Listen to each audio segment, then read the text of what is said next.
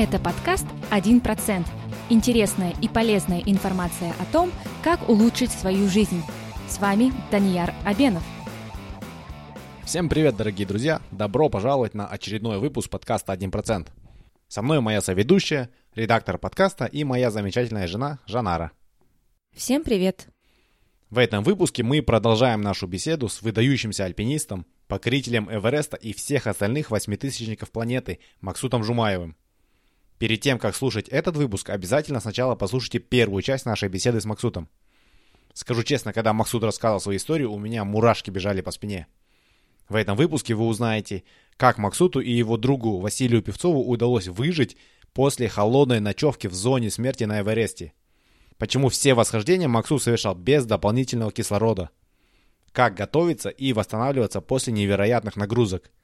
Как и почему Максут сумел совершить восхождение на гору смерти К2 с шестого раза и многое-многое другое. Интервью также записывалось в кафе, поэтому иногда в эфир попадают посторонние шумы, крики детей, шум свадьбы. Не обращайте внимания. Итак, начнем. В прошлой беседе мы остановились на самом интересном месте. Вы рассказывали о том, как вы находились так называемой зоне смерти на Эвересте, и в три часа ночи вам удалось а, связаться с базовым лагерем и попросить о помощи. Вот хотелось бы, чтобы вы продолжили с этого момента и рассказали, как эта история завершилась. Да, интересная была история. И даже скажу, что она была экранизирована на телеканале Discovery, Discovery Channel – есть специальная серия даже про наше восхождение. И как раз одна из серий заканчивается на том, что казахские альпинисты пропали и, возможно, они погибли.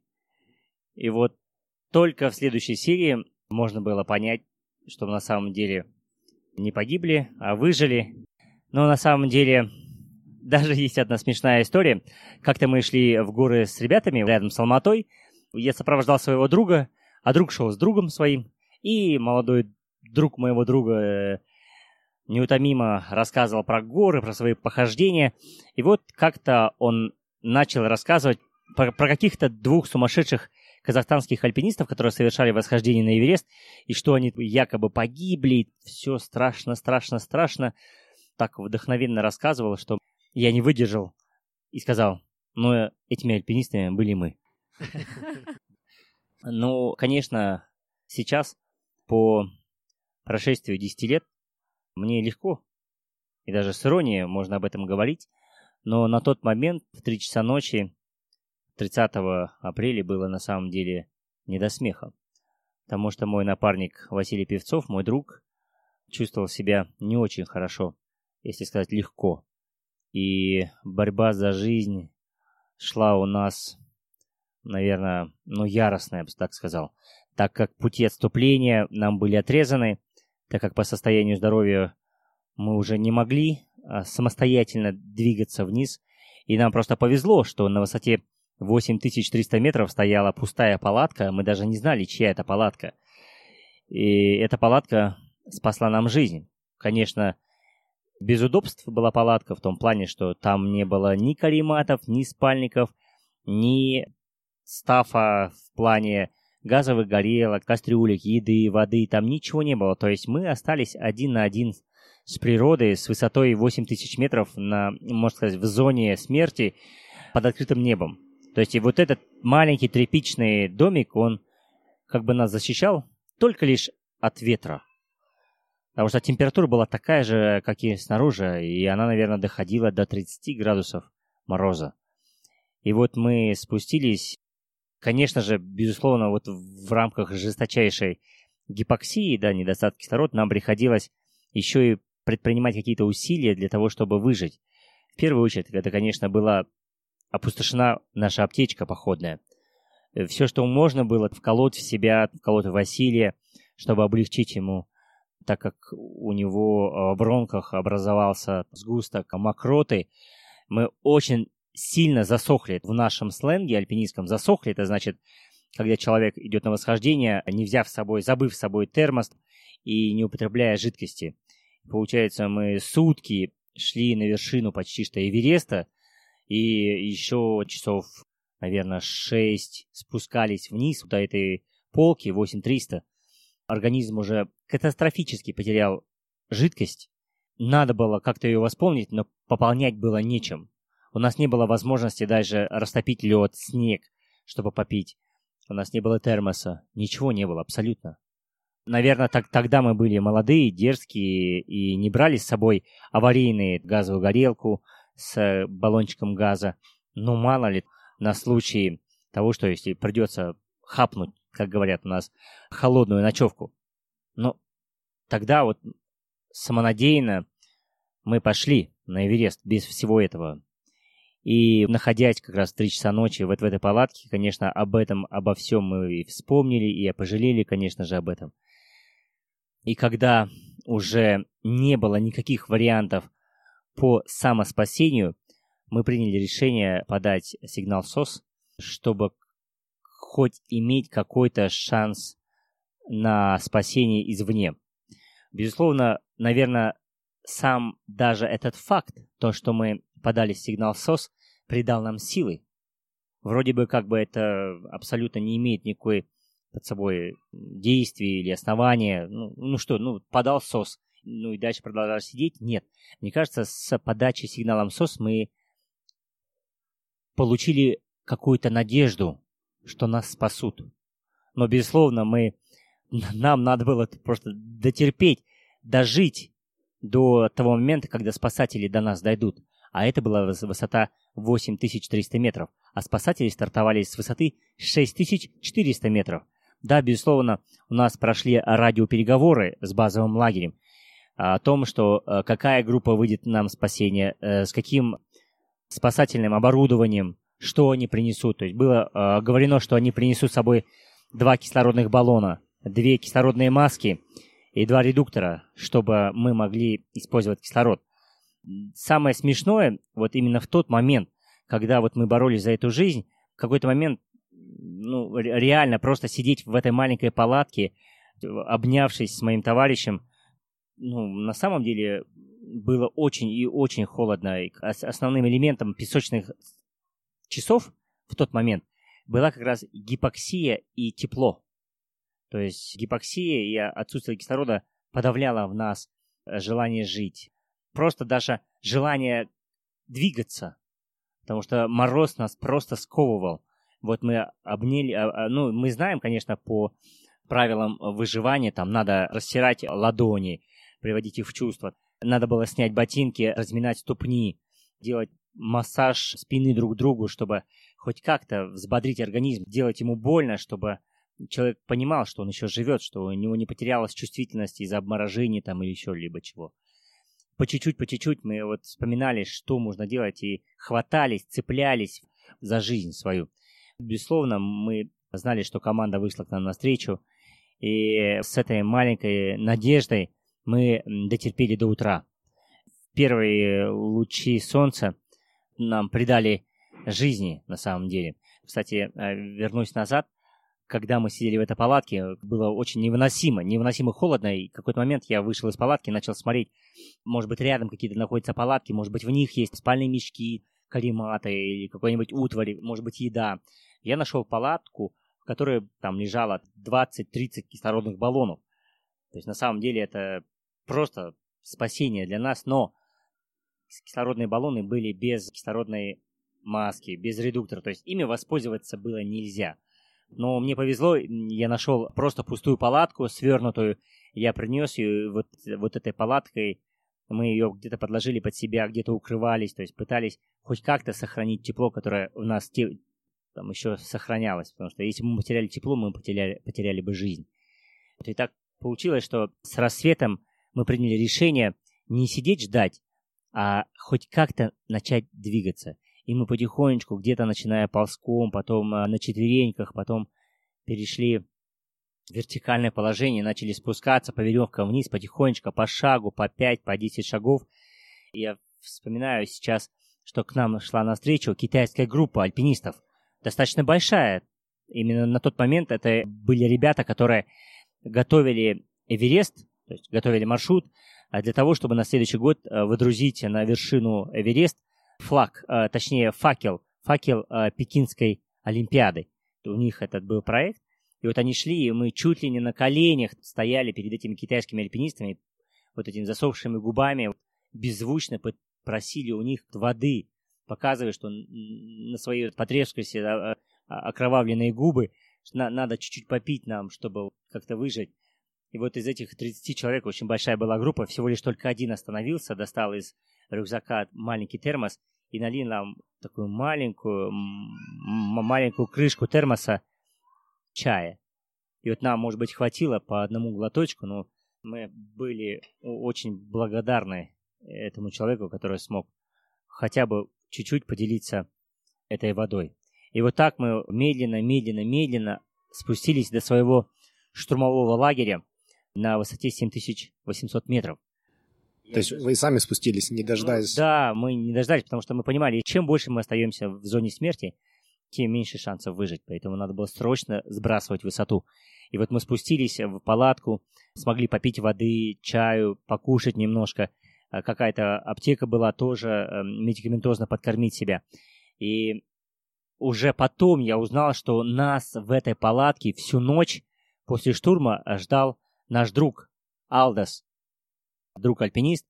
По идее, мы должны были спуститься именно в ту ночь, когда он нас ждал, в нашей же палатке, потому что он знал, что мы идем на штурм, и он пришел, чтобы посидеть в палатке, подождать нас, приготовить нам горячую питье, откормить нас, отпоить, но не дождался. И он был, на самом деле, он как рассказывал нам уже потом, что он очень сильно горько плакал, потому что он понимал, что шансов выжить без палатки у нас в зоне смерти почти что нет. Утром он э, просто, отчаявшись, пошел уже вниз, потому что сам бы один он нас найти и спасти не смог бы. И у него был только один лишь шанс спасти себя и уйти вниз. Мы как раз спустились в палатку, Алдоса уже не было, мы немножко отдохнули, и в это время пришли, подошли ребята с шерпой и принесли кислород, который помог моему товарищу, другу Василию спуститься в передовой базовый лагерь, тем самым он сохранил себе жизнь. У моего состояния было получше, и я не использовал дополнительный кислород, чтобы спуститься. Все свои восхождения вы совершали без кислорода. А чем было мотивировано это решение? Ведь без кислорода намного сложнее. Ну да, безусловно. Бескислородное восхождение на любую вершину выше 8000 метров – это большое достижение. Как и спортивное, так и в личностном плане. То есть это большой момент и проявление силы воли на самом деле. Так как совершить восхождение без кислорода – это архисложно. Многие восходители используют кислород. Для чего? Для того, чтобы убрать свой основной барьер, а именно гипоксию, недостаток кислорода в организме.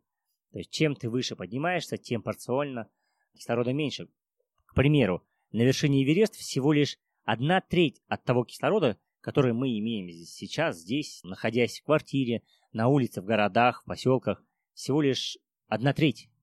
И получается, чтобы сделать один шаг, приходится два-три раза вдохнуть хорошо, насытить вот организм тем минимальным количеством кислорода, чтобы просто мышцы смогли сжаться и разжаться для того, чтобы сделать шаг. Помните, я говорил вам о том, что, готовясь к, к восхождению на Эверест, надо довести все свои движения до автоматизма, чтобы это безусловно у тебя делалось. Так и вот здесь, именно в условиях гипоксии, мозг человеческий страдает максимально. То есть именно он самый чувствительный именно к недостатку кислорода. Поэтому иногда у альпинистов и начинаются и галлюцинации, и просто человек э, теряет ориентацию. То есть это просто уже зависит от того, как мозг человека реагирует. Если он слабый, если не подготовленный, если он не жесткий, в том плане, что он не подготовлен годами-годами альпинизма, то он может просто неадекватно себя вести. А если ты знаешь подсознательно, что в таких ситуациях надо так именно делать, здесь такое движение необходимо, то это проще. Поэтому многие альпинисты, которые не профессионалы, они используют кислород. Это их не залог успеха. Но если мы, альпинисты, спортсмены, ставим перед собой именно спортивные цели, то, безусловно, мы должны исключить использование кислорода. И надо обратиться еще и к истории, что, безусловно, мы э, есть преемники советской школы альпинизма, когда еще наши легендарные личности. Это и Валиев, и Хрящат, и Луников, Халитов, и Ильинский, Ирон Тихонович. Очень много альпинистов наших легендарных а именно агитировали еще в советской школе альпинизма за бескислородное восхождение на восьмитысячники, в том числе и на Эверест. Хотя в 1982 году людей заставляли использовать кислород, хотя они были готовы не использовать его. Тогда была политическая экспедиция, я бы так сказал. Все знают, что кислород – это допинг для альпиниста. И если ты идешь и совершаешь восхождение на Эверест, и будучи на вершине Эверест с кислородом, ты не имеешь права говорить, что ты был на вершине Эверест. Да, ты был на условной точке, но организм твой испытал такие нагрузки, что ты равен восхождению на какой-нибудь средний семитысячник, условно на пик Хантенгри, возможно, не больше. А, то есть организм испытывает те же самые нагрузки, даже кислородные нагрузки, такие, как на семитысячнике, но никак не на 8000 метров. Поэтому именно кислородное оборудование со спортивной точки зрения было категорически исключено из нашей спортивной жизни. И человек, когда совершает восхождение с кислородом, он идет намного быстрее, чем тот человек, даже профессионал-альпинист, который будет идти без кислорода. Это как нырять под воду, один с аквалангом ныряет, а другой без акваланга. Ну, примерно так. А кроме самих восхождений, еще как-то вы тренировали организм именно к существованию и к работе без кислорода? Какие были способы подготовки организма к таким экстремальным нагрузкам? Знаете, одной из хороших адаптативных тренировок в альпинизме это называется у нас перепад высоты. Тренировка перепада высоты. Вообще в Алмате у нас идеальные условия для того, чтобы заниматься альпинизмом. К примеру, мы находимся в центре города на высоте 500 метров над уровнем моря. И, к примеру, мы рано утром можем стартовать из дома, доехать на машине до, условно, горнолыжного курорта Шимбулак и дальше пешком зайти на вершину Амангильды, 4000 метров, и в этот же день спуститься обратно в центр города за один световой день. И это получается перепад высоты 3500 метров. Такие тренировки не каждый спортсмен может а, совершать, и такие тренировки мы можем совершать каждую неделю, можно даже два раза в неделю. И вот эти постоянные тренировки с большим радиусом перепада, это на самом деле и залог успеха многих альпинистов, в том числе именно казахстанской школы альпинизма. А как происходит восстановление после восхождения на восьмитысячники? Существует ли какой-то определенный протокол для физических восстановлений? Может быть, еще какие-то есть тактики психологического восстановления? Знаете, я, наверное, сейчас вам открою Америку. Но в альпинизме именно после экстремальных восхождений на вершины выше 8000 метров основным элементом восстановления является жизнь. Жизнь – то, как ты можешь увидеть утром солнышко, поспать в теплой постели, просто набрать из крана воды и выпить ее. Знаете, элементарные семейные отношения с родителями, с детьми, Потому что я бы сравнил восхождение на Эверест с сосудом. Когда ты приезжаешь в базовый лагерь, у тебя сосуд жизни полон. Ты готовился, ты тренировался, ты морально, физически готов на 100%. Из твоего кувшина жизни прям вытекает вода. Но когда ты начинаешь совершать восхождение, именно высота, она выхолащивает из человека жизнь. Мы теряем не просто энергию, то есть нет сил, нет, человек теряет жизненные силы. И когда вот человек забывает об этой мере, и, допустим, условно на вершине он выпивает последний глоток своей жизни, в этот момент он может просто сесть на вершине, и ему будет безразлично дальше жизнь, потому что у нее нет ее. И вот когда ты возвращаешься к жизни, обратно, точнее, домой, у альпиниста, как правило, глаза стеклянные. То есть в них жизнь еле-еле теплится. И мы иногда завидуем тем людям, которые искрятся энергией. Они движниковые, они всегда на подъеме, им то надо, все надо, поехали туда, сюда. Они просто, как бы из них фонтаном бьет жизнь. Но когда ты приезжаешь, ты угрюм немножко, ты где-то... Жена говорит, ты, говорит, зависший. Э, нет, я говорю, я не зависший, может быть, я тот человек, который познал жизнь, смысл жизни. Ты уже такой умудренный, такой степенный становишься. И каким-то диким радостям ты просто мило улыбнешься, и все на самом деле. И вот так потихонечку, потихонечку ты начинаешь восстанавливать себе жизнь. И вот эти вроде бы как бы нам простые радости жизни, кажущиеся, они для альпиниста, для человека, который вернулся с крыши мира, они очень и очень важны. И я бы сказал, что вот эта практика, вот эта схема, то, что мы делаем, просто живем, просто живем. Если вы увидите летом в жару человека, который идет э, в теплой кофте, это значит точно альпинист. Потому что он так намерзся где-нибудь там в горах, что он, ему просто холодно даже в зной, в жару здесь в городе. Я думаю, наверное, это основное. Ну, конечно, можно и говорить о восстановлении, каких-то практиках медицинских, но это все это ерунда на самом деле.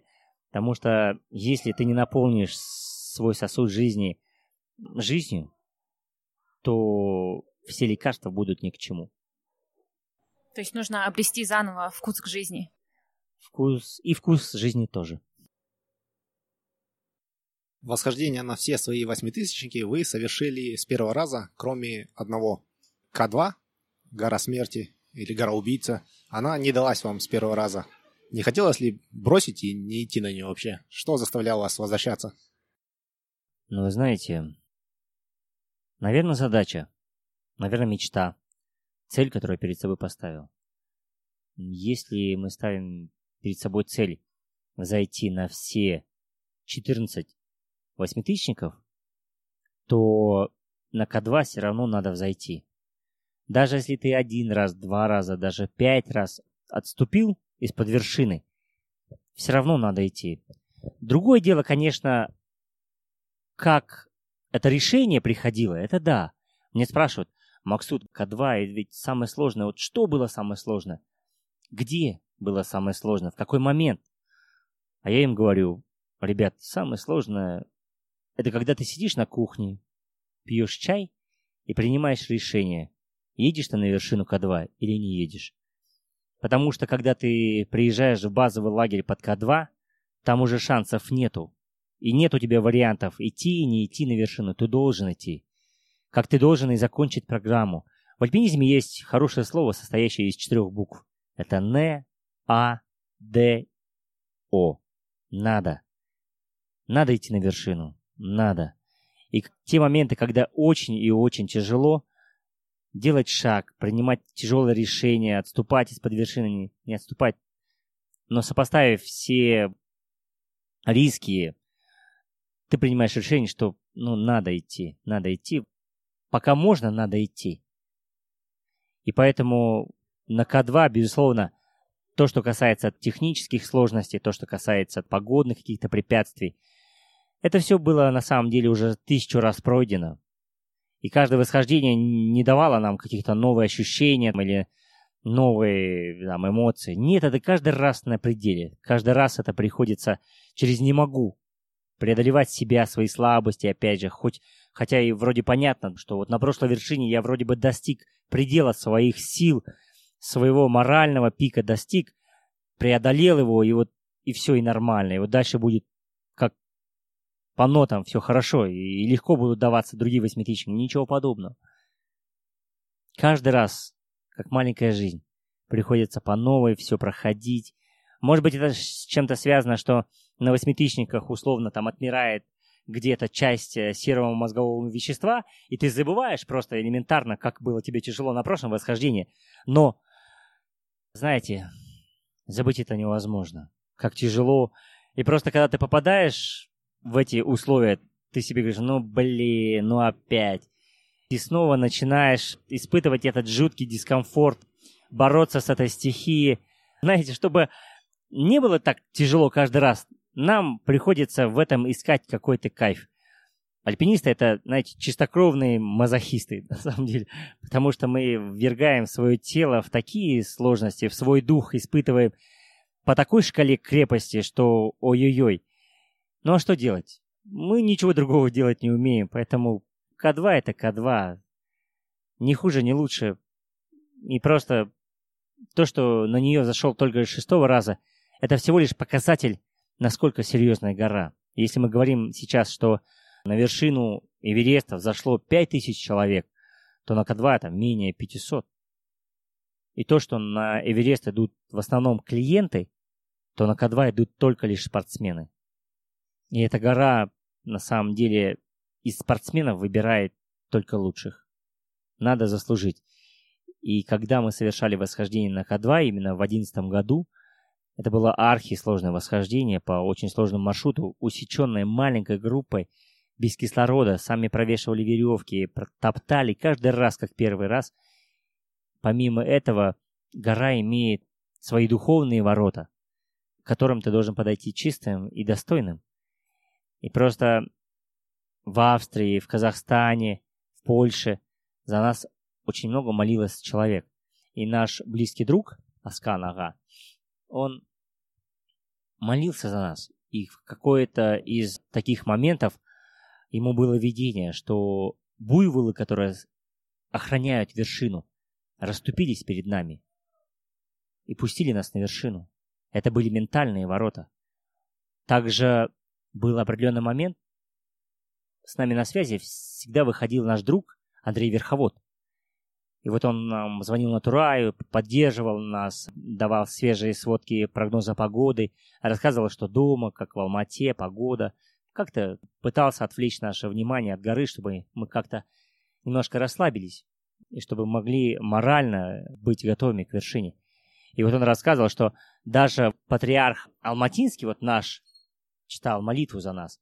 И в какой-то момент, помню, я отработал очень опасный кусок под сираками, ну, сираками называем такие, э, ледяные их нагромождения на леднике висячем.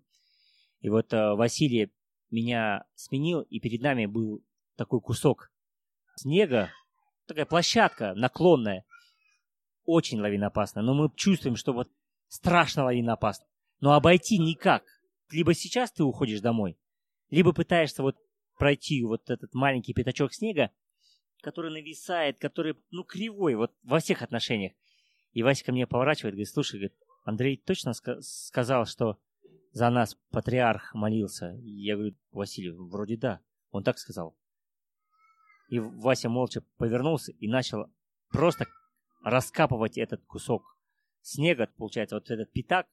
И вот он шел и копал траншею. Он знал, что каждое движение может спровоцировать сход вот этого маленького снежного пятачка. И, и, и вот этот кусок пласт снега, он просто сметет нас, сбросит туда в кулуары, и мы улетим на, на, на северную стену и будем еще полтора, там, два километра лететь по этим скалам, и нас никогда в жизни никто не найдет. И вот были такие моменты.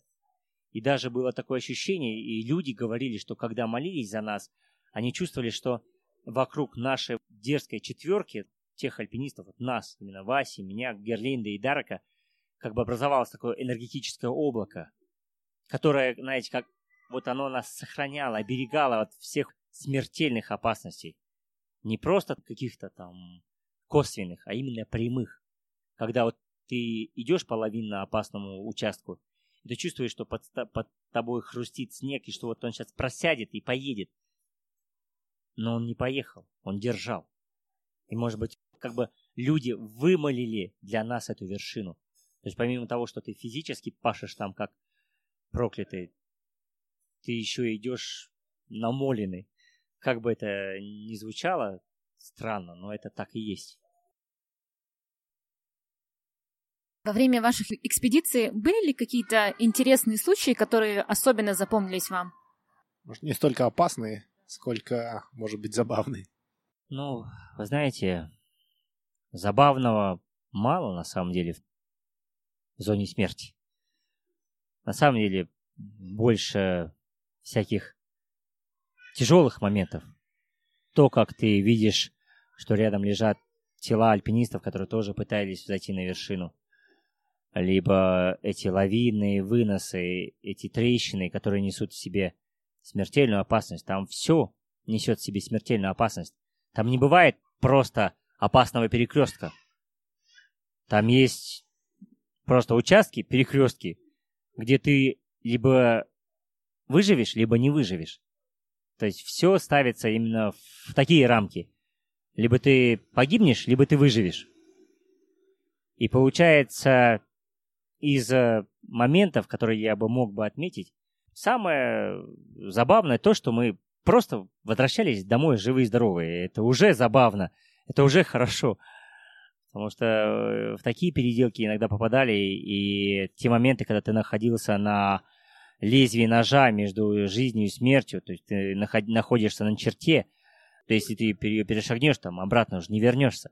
Таких моментов было сплошь и рядом. Но из э, моментов, которые можно сейчас вспомнить и усмехнуться, мало. Есть моменты, когда мы радовались.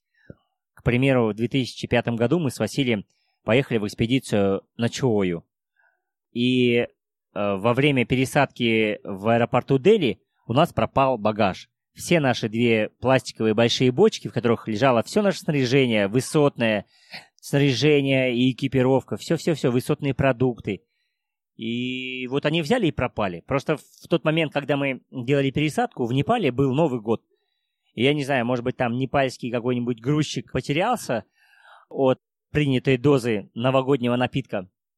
Но я не знаю, как так, но мы приехали в Катманду, у нас не было ничего.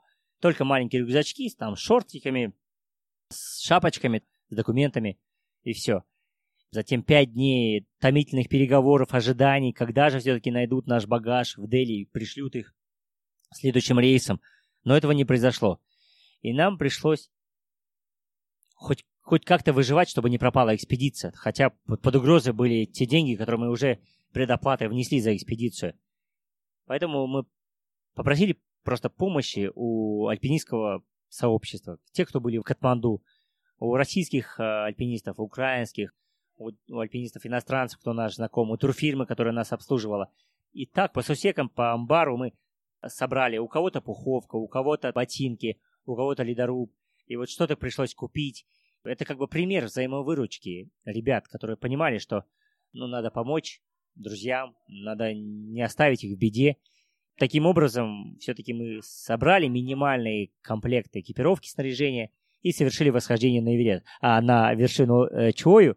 И, кстати, нас тогда в базовом лагере назвали Казак Рокетс, казахские ракеты. Но мы совершили восхождение, начиная от прихода в базовый лагерь до вершины и обратно за 10 дней всего. То есть, но не из-за того, что это мы такие сильные ребята, просто у нас не было возможности там долго находиться, у нас на двоих была всего лишь одна пуховка, то есть она была у Василия. У меня было две маленькие какие-то тоненькие пуховки, две-три анараки, там, и вот я шел как капуста.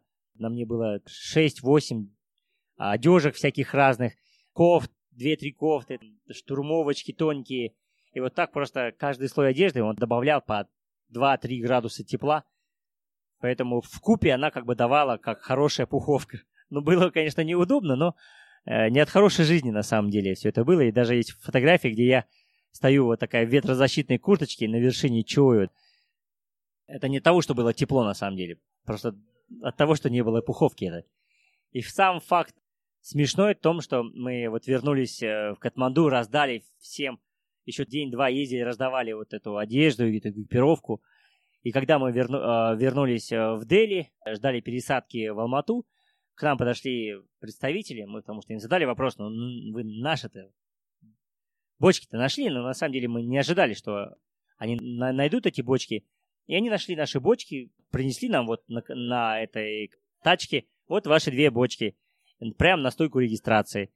И мы такие с Васей обрадовались, с одной стороны, вау, супер, потому что нам не пришлось бы по новой покупать эту дорогостоящую экипировку и снаряжение альпинистскую. Они говорят, ну, давайте поставим их на весы, и вот вы, наверное, вам придется заплатить за перегруз. Я мыслю, ребята, вы не офигели? вы наш потеряли груз, такие ужасные неудобства, вы еще и нас и напрягаете а, заплатить за переплату. Они такие, ну, если вы не хотите платить за перегруз, вы можете оставить эти бочки здесь, в аэропорту Дели. Мы им показали комбинацию из пяти пальцев на руке и сказали, нет, мы заплатим. Нам, правда, пришлось, наверное, занять, я уже не помню, эти деньги, чтобы заплатить за перегруз. Ну, вот такая ситуация была у нас с грузом. Ну, слава богу, что она закончилась хорошо. Мы продолжим после небольшого перерыва.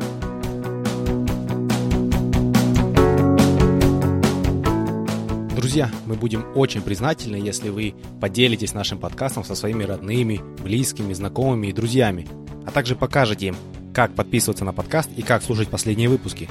Не забывайте также ставить нам 5 звездочек на iTunes и оставлять свои комментарии. Заранее спасибо.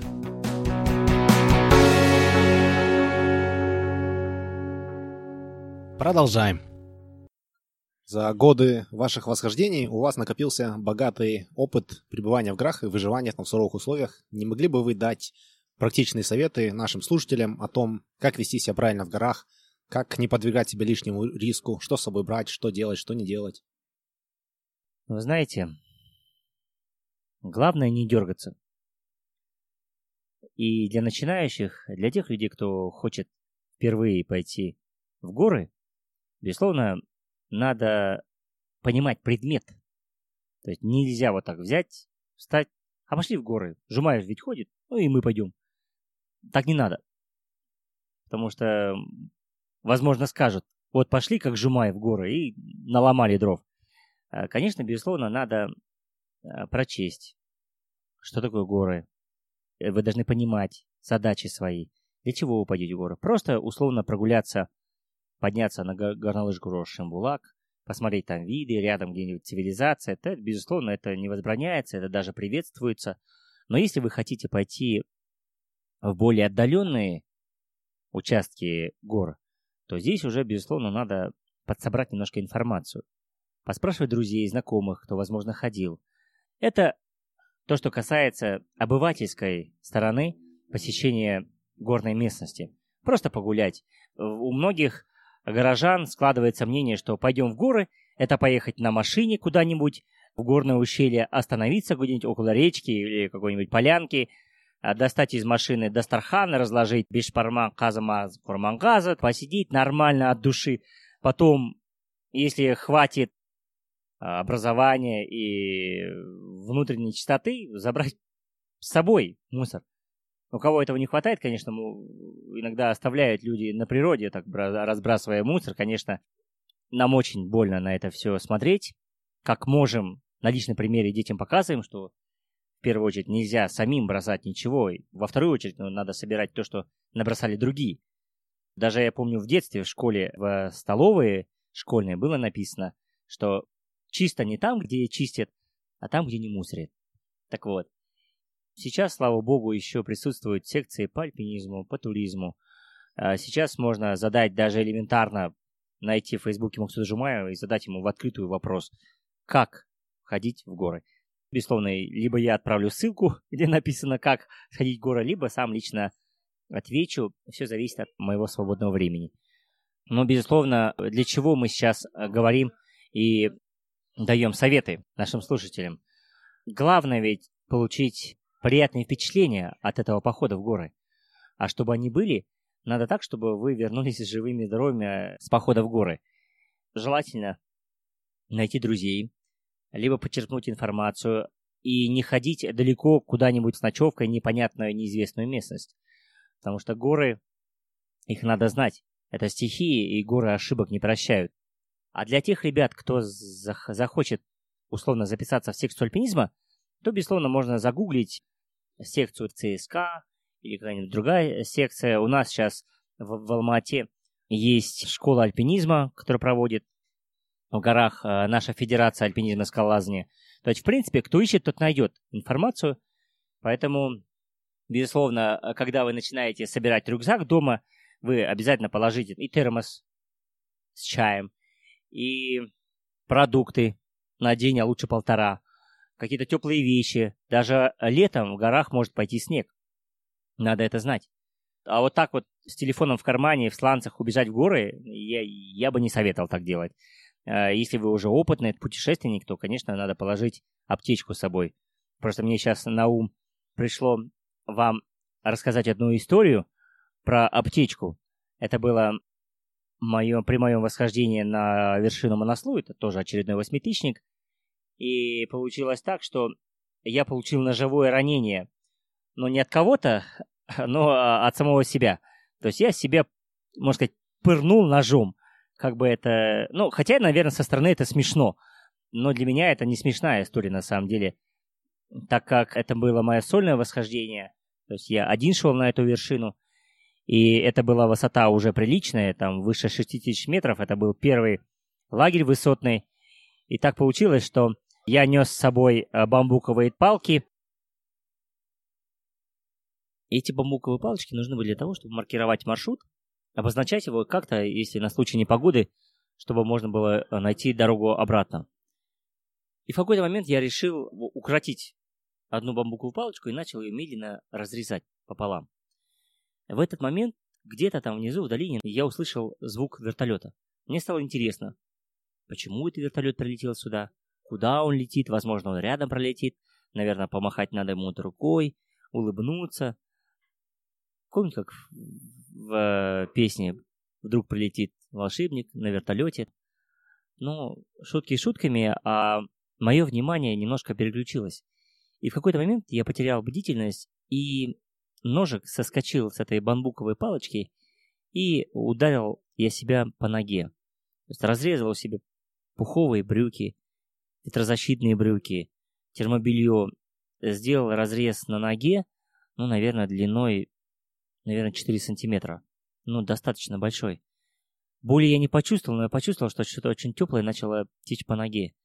Я схватил за ногу, и в голове начали сразу мелькать решения, что делать дальше. То есть, там, раздеться, посмотреть, что там у меня с ногой. Честно говоря, уже понятно было, что ничего хорошего, потому что то, как я увидел, как разрезаны были брюки. И решение аптечка. Аптечки нет.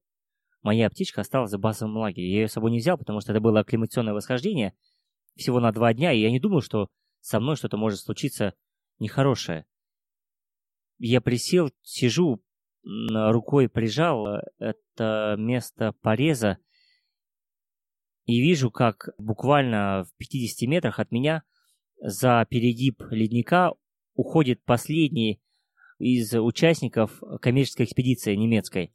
Я ему начал кричать «Help me! Помогите мне!» Он остановился, я ему кричу, чтобы он вернулся, и кричу «Help!». Он вернулся, и это оказался уже альпинист в возрасте, мужчина из Германии. Лет ему, наверное, было уже за 60. Я объяснил и показал ему свою рану на ноге, что там уже кровь сочится, и, и сказал, что у меня нет аптечки. Он быстро залез в свою палатку, достал именно экспедиционную аптечку, такую большие. Обычно коммерческие экспедиции носят с собой такие большие аптеки. Он дал мне несколько рулонов лейкопластыря, сказал, что чтобы я, я понял, что надо было просто перетянуть место пореза лейкопластырем, и надо было срочно спускаться вниз. Я помню, что я его поблагодарил, и он улыбнулся мне, сказал, что будет все хорошо, и убежал дальше догонять свою группу.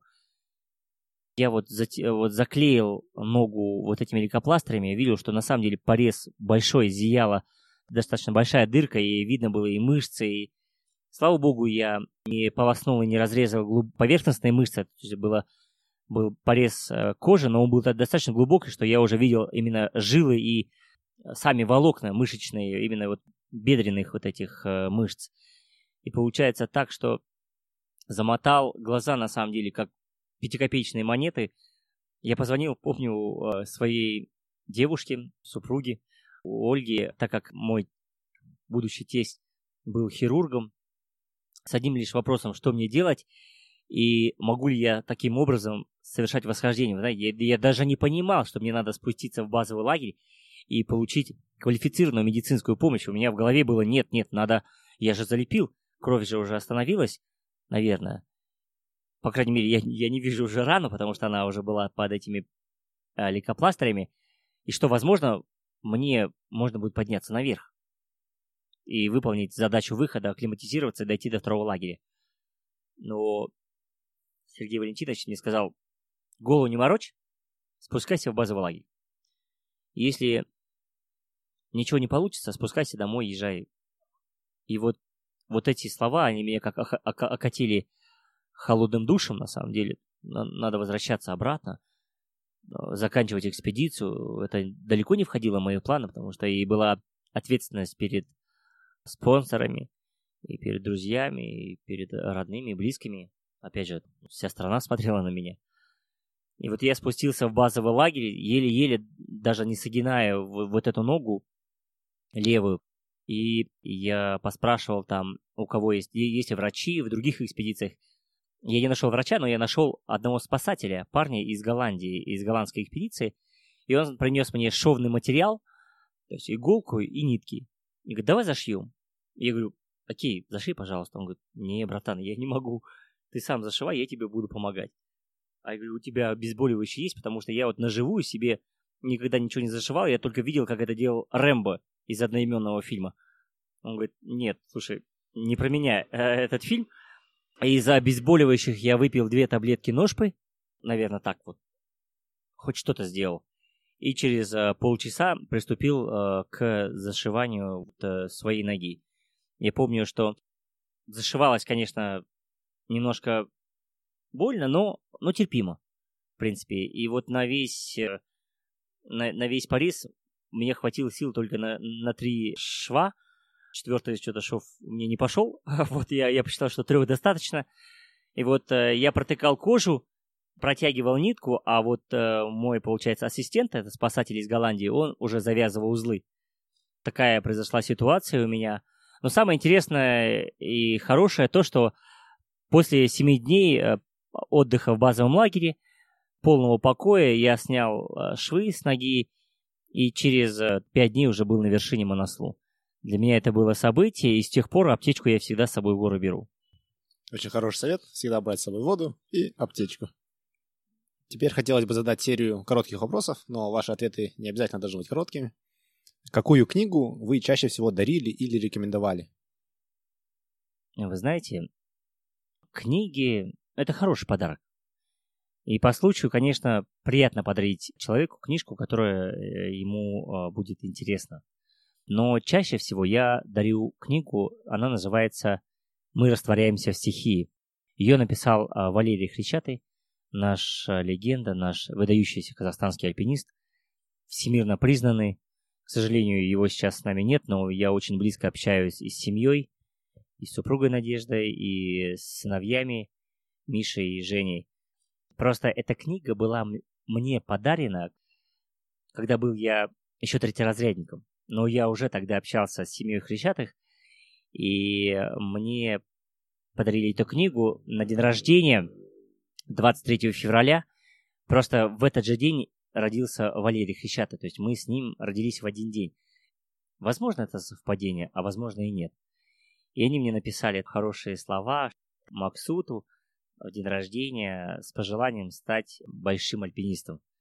И знаете, прошло уже более 20 лет, я вот с благодарностью вспоминаю и этот подарок, и эту книгу, которая для меня стала настольной, ведь это, в этой книге повествовательно показывалась вся история казахстанского альпинизма, советского даже альпинизма.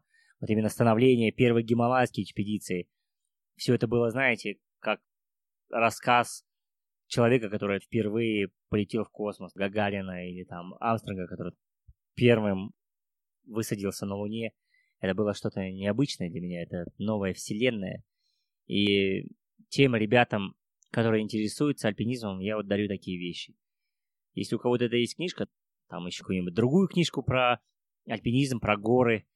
И стараюсь дарить те книжки, которые принесут людям пользу. О чем сейчас мечтает Максут Жумаев? О чем мечтаю? Ой, я мечтаю на самом деле в очередной раз с 1 сентября начать тренироваться. Потому что для меня тренировки уже сейчас, в моем положении, это уже роскошь. Потому что и семья, и дети маленькие, и работа. Хотя, безусловно, есть цели уже, еще и большие цели. Тем более, что большие цели, возможно, это и Эверест, и интересные проекты около альпинизма, и социальные проекты, связанные с развитием внутреннего туризма. Есть международные проекты.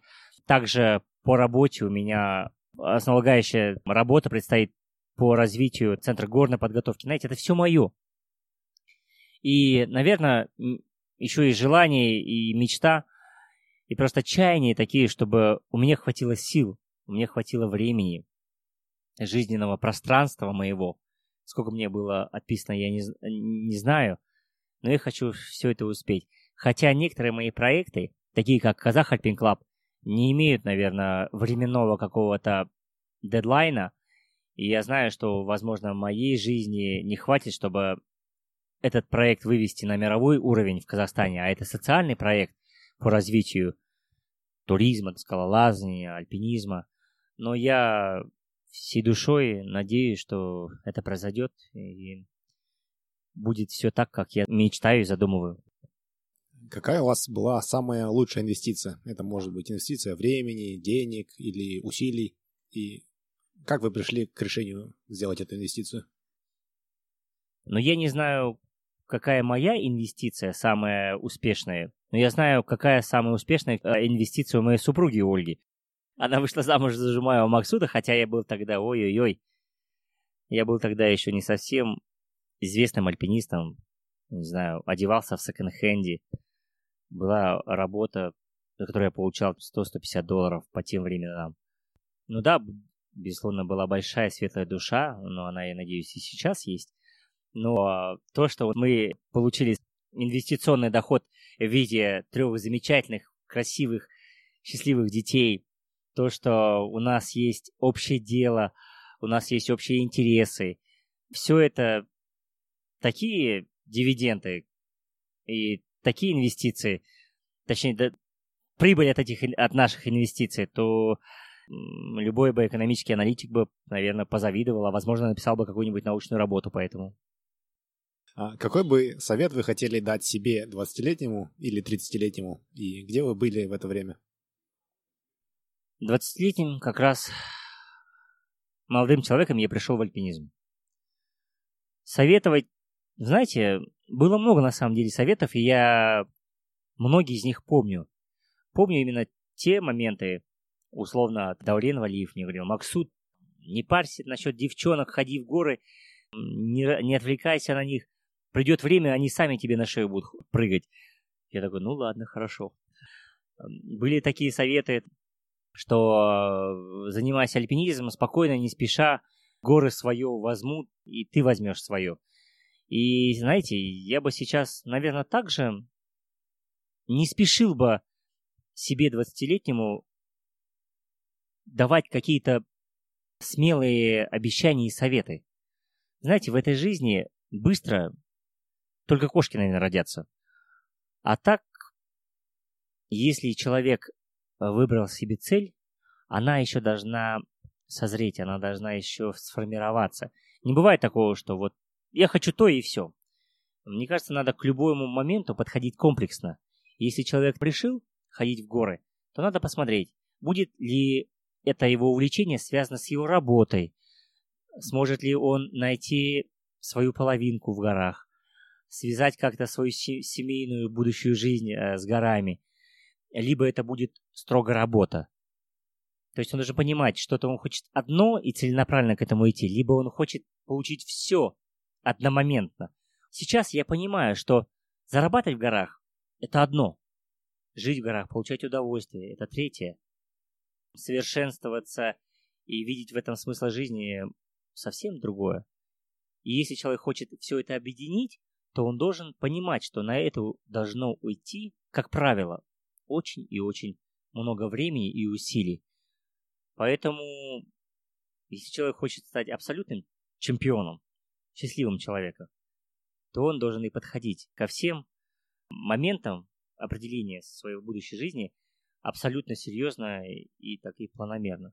Поэтому себе 20-летнему, 30-летнему я скажу «Маке аспа бәрі И хотелось бы спросить у вас, Какое бы напутствие вы дали нашим слушателям в заключении нашего, нашей беседы? Я хотел бы такой дать совет, он на самом деле очень простой.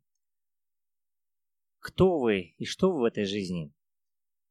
Это касается только вас. Но мне хотелось бы, чтобы вы заглянули себе в сердце, в душу, открытыми глазами, и были на «вы» самим собой. Уважайте себя, свои мечты. Ведь если мы ставим перед собой мечту зайти на Эверест, значит и вы должны быть таким, как Эверест. Не просто иметь какие-то определенные навыки в альпинизме. Вы должны быть морально такой же, как Эверест. Вы должны быть достойны этого жизненного пути. Поэтому любому человеку хотелось бы, чтобы каждый себя уважал и ценил, как и ценил и других людей, и уважал их взгляды жизненные и принципы. Никогда не поступаться своими принципами – это мой ключ к успеху. Если человек поступает со своими принципами, ищет компромиссы, то тогда и мечта к нему тоже таким же лицом повернется, будет искать компромиссы либо альтернативные варианты и результаты. Поэтому, ребята, чем выше у вас мечта, тем выше вы будете по жизни. Спасибо большое за такое э, мотивирующее напутствие. Было очень приятно пообщаться с вами, узнать а, о вас, о ваших восхождениях, вашей истории. Спасибо большое за то, что уделили нам время. Огромное спасибо за ваше время.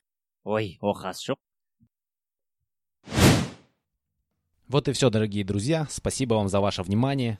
Мы надеемся, что наша беседа с Максутом вдохновит и поможет вам приблизиться к вашей цели, к вашему Эвересту хотя бы на 1%. Спасибо.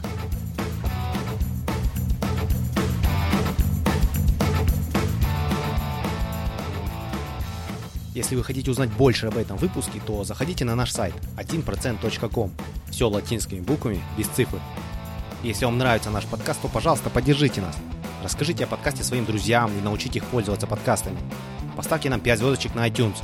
Это поможет другим людям найти подкаст и узнать интересную информацию. Впереди у нас заготовлено еще очень и очень много интересных и полезных выпусков. Я уверен, что информация из этих выпусков поможет вам улучшить свою жизнь хотя бы на 1%. Спасибо вам за ваше внимание и за вашу поддержку. Пока!